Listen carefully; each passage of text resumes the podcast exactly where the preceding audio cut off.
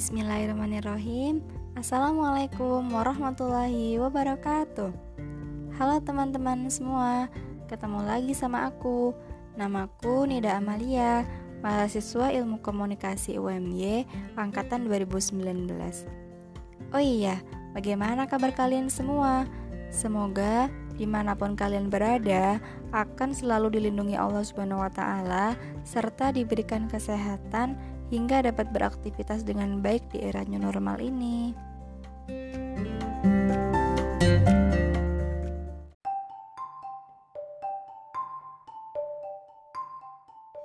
Nah, pada kesempatan kali ini, aku akan sedikit sharing mengenai jenis-jenis lembaga penyiaran yang ada di Indonesia.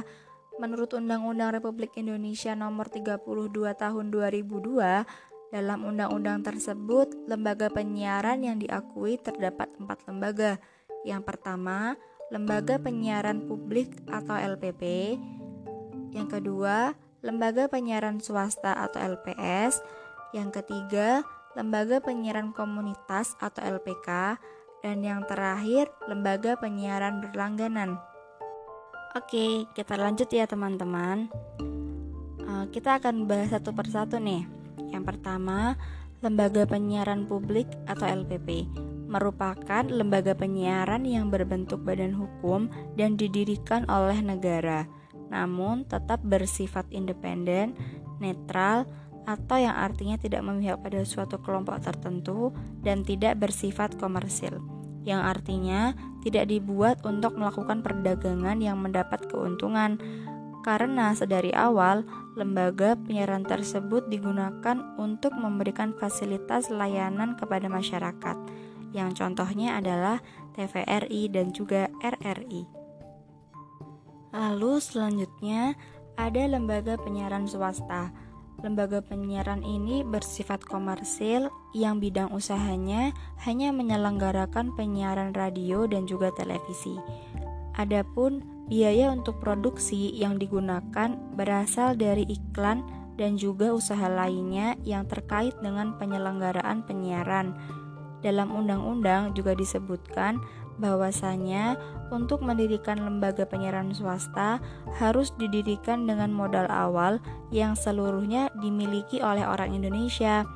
Bahkan warga negara asing dilarang menjadi pengurus lembaga penyiaran swasta kecuali pada bidang keuangan dan bidang teknik.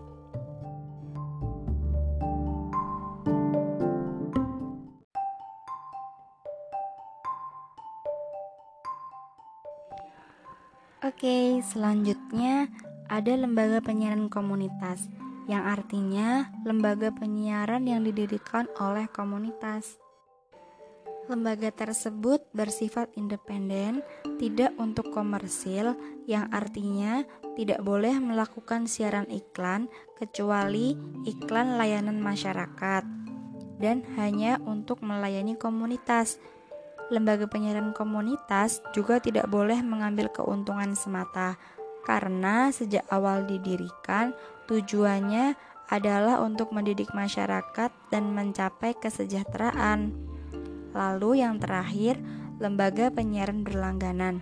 Lembaga ini bergerak pada bidang penyelenggaraan jasa penyiaran berlangganan. Dari lembaga penyiaran itu juga bisa dibagi lagi menjadi tiga jenis. Yang pertama, berlangganan melalui satelit. Yang kedua, berlangganan melalui kabel. Lalu yang terakhir, berlangganan terestrial.